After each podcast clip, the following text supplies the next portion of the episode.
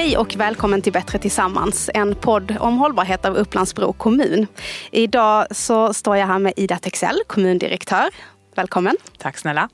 Och vi ska ju prata om att det nu är krisberedskapsvecka den här veckan. Eh, det är ju en, eh, en nationell aktivitet som Myndigheten för samhällsskydd och beredskap arrangerar varje år. Eh, och Upplandsbro kommun deltar med aktiviteter för att belysa detta. Varför är det så viktigt att lyfta det här med krisberedskap? Ja, men I det här försämrade omvärldsläget så kräver det liksom ett kontinuerligt samtal om vad var och en kan göra och hur du och jag kan bidra till Sveriges beredskap och Sveriges skydd kan man säga. Så även om detta är en eh, kontinuerlig vecka och som görs varje år, det är alltid vecka 39, så tycker jag att i år ställer det liksom lite extra ljus på veckan med anledning då av omvärldsläget och faktiskt de senaste årens eh, ja, händelser och kriser och inte minst då det ryska anfallskriget i Ukraina. Mm. Eh, och eh, det här handlar ju mycket om vad var och en kan göra. Eh, vad har det för betydelse liksom, kopplat till eh, läget i stort i kommunen och i landet? Ja, men grunden i den svenska krisberedskapen handlar ju om att var och en ska efter egen förmåga kunna vidta åtgärder och förbereda sig. Det vill säga ju bättre förberedd du är, ju bättre material och mat och el och saker som du har hemma, ju mindre hjälp kommer du att behöva från exempelvis samhället. Och då eh, lättar det förmågemöjligheterna kan man säga för kommunen att vi kan räcka till till de som verkligen inte kan ta hand om sig själv. Så det är verkligen viktigt att liksom betona det att alla som kan och har möjlighet att förbereda sig och förstärka sin hemberedskap ska ju naturligtvis göra det. Och det är det veckan sätter ljus på. Nämligen du är en del av den svenska beredskapen och du kan göra någonting. Förbered dig. Mm. Så um, veckan handlar väldigt mycket om att sätta ljus på vad den enskilde kan. Mm. Eh, årets tema är ju mat och måltider. Eh, har du några, några tips kring detta som eh, du vill skicka med? Ja men det stämmer ju att eh, livsmedelsförsörjning och livsmedelsberedskap är årets tema. Och här är det väl väldigt viktigt att säga att Sverige är inte på några sätt självförsörjande. Och Myndigheten för samhällsskydd och beredskap försöker ju liksom betona det genom att säga att du ska i alla fall klara dig minst ett par dygn, alltså 72 timmar och gärna tre månader om de då drar ut tangenten lite. Det vill säga i den mån Sverige blir avskuret från livsmedelsförsörjning så är det liksom angeläget att se på de strukturer som finns både nationellt nationellt men inte minst då lokalt för hur den enskilde då kan säkra sin egen livsmedelsförsörjning. Och veckan liksom understryker ju behovet av att du har en krislåda hemma. Att du kan säkerställa de första dygnen och att du sen genom olika typer av åtgärder kan stärka ja, din hemberedskap. Mm. Så krislådan är ju någonting som återkommande under veckan och som man kommer att se ute på flera ställen i Upplandsbro. Kan du säga någonting om vad man hittar i en krislåda? Eller vad man bör hitta ja, kanske? Absolut. Eh, där ska du hitta powerbanks, du ska hitta mat inte minst, eh, torrvaror, du ska hitta lite, ja men eh, vad ska vi säga, krossade tomater som du kan koka upp din pasta i. Du ska definitivt se till att du har det mest angelägna när det gäller mediciner som du själv behöver, kanske lite batterier och inte minst då en eh, batteridriven och helst solcellsdriven radio. Just det, information. Eh, där mm. P4 då är den beredskapskanalen som vi ska använda. Mm. Och just solcellsdrivna radioapparater finns eh, på lite olika ställen. Så mm. det slår jag också ett särskilt slag för. Och sen vatten och värme är det man brukar Absolut. också. Mm. Yes. Sen kan man fortsätta på listan och Myndigheten för samhällsskydd och beredskap gav ut en broschyr som hette Om kriset eller krigen, kriget kommer. Och i slutet på den så finns det en lång lista på saker som de rekommenderar att man då har i sin krislåda. Men grunden är så här, värme, vatten, mat och teknik då i den mån du behöver skaffa dig information. Och sen det som du naturligtvis har för personligt bruk. Det är ju det som eh, grunden i lådan så att säga. Så mm. det bör ju alla se över och rotera då och då så att maten inte blir gammal och så. Men framförallt se till att man har en krislåda i sitt hem. Just det. Mm.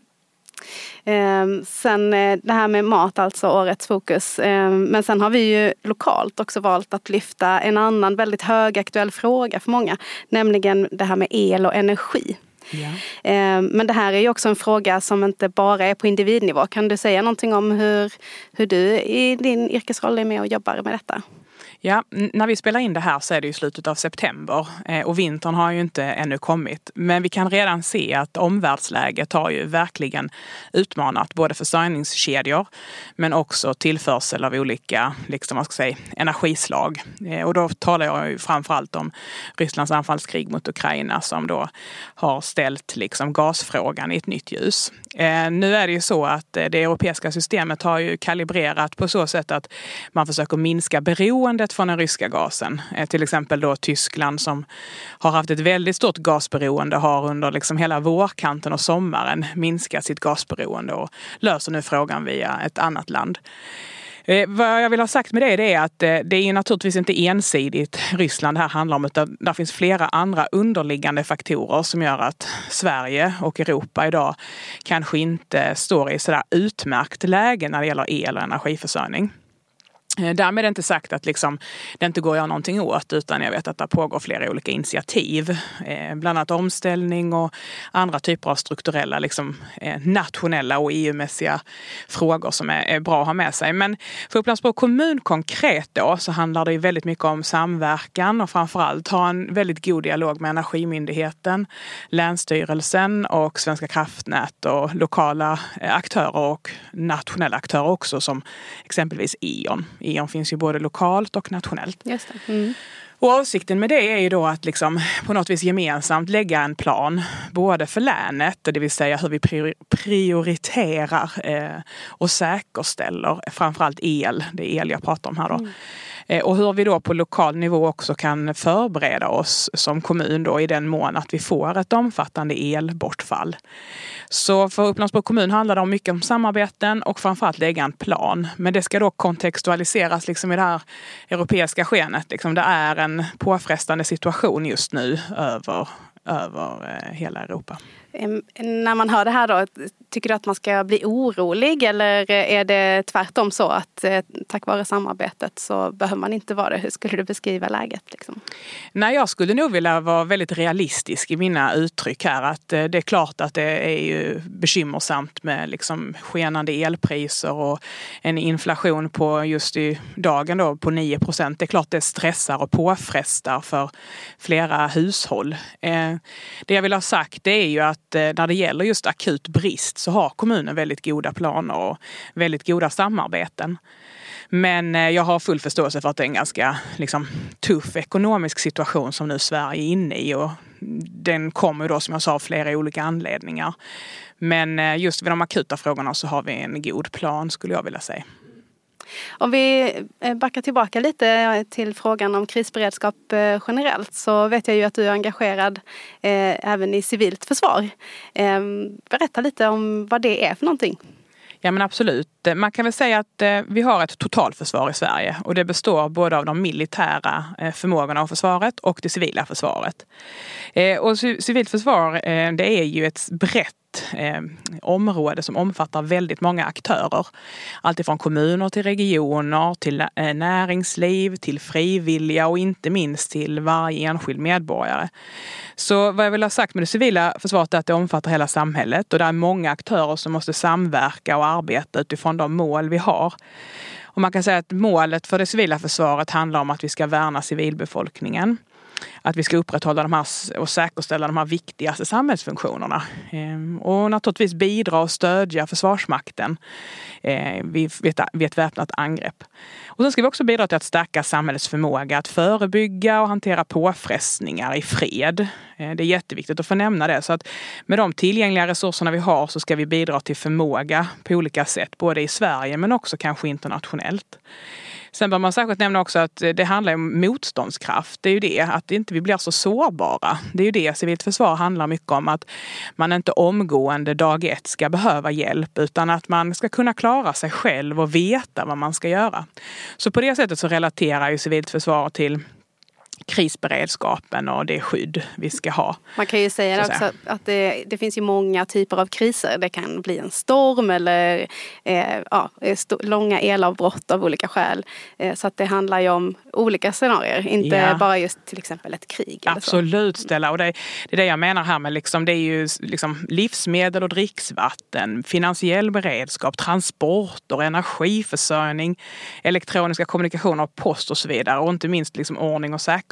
Så att det här eh, att samhället kan drabbas av påfrestningar är ju inte ensidigt höjd beredskap utan det är ju det eh, krisberedskapen liksom lägger grunden för att vid tryck eller hot eller risker så ska vi klara av att ha en stärkt förmåga och en stärkt motståndskraft så att vi klarar oss lite bättre helt enkelt. Alltså att vi är förberedda och en del av den svenska beredskapen. Så kan man säga.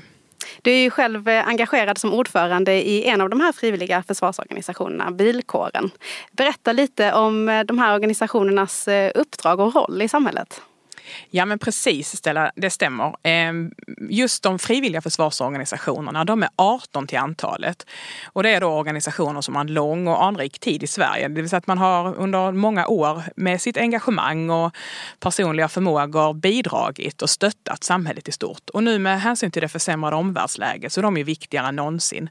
Ehm, de här 18 bröderna och systrarna som man kan kalla det lägger ju en jätteviktig grund för engagemang, kunskaper och förmågor.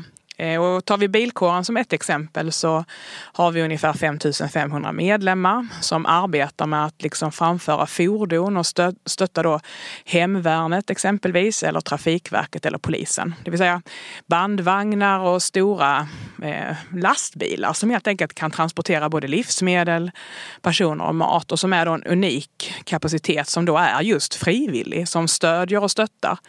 Vi kan ta till exempel Lottakåren som är en fantastisk organisation där man jobbar med stöd och utbildning och kan även då bidra vid både kriser och definitivt höjd beredskap. Så de här 18 frivilliga består av människor och, eh, som verkligen vill liksom dra sitt strå till stacken och som utgör en väldigt viktig plattform för, för eh, det svenska totalförsvaret. Men som också finns med vid krisberedskapen. Och här i Upplandsbro har vi ett oerhört gott exempel genom FRG. Som står för? ja, Frivilliga resursgruppen, FRG och som då eh, har bistått under exempelvis pandemin. Återigen individer som engagerar sig i sitt lokalsamhälle och som vill göra sitt bästa för att situationen ska kunna hanteras så bra som möjligt. Så FRG är också ett utmärkt exempel på den förmåga som bor och finns i landet och som även finns här i Upplandsbro. Det vill säga som stärker vår motståndskraft och stöttar oss vid händelse av kriser eller höjd beredskap. Jag gör så att eh, blir man nu mer nyfiken på de här frivilliga försvarsorganisationerna eller FRG och så kan man titta i infon om avsnittet så lägger jag länkar där som man kan använda och läsa mer. Då säger jag stort tack eh, till dig Ida Texell, kommundirektör, att du kom hit och pratade om krisberedskap denna krisberedskapsvecka. Stort tack Stella och stort tack alla som lyssnar för att ni är en del av den svenska beredskapen.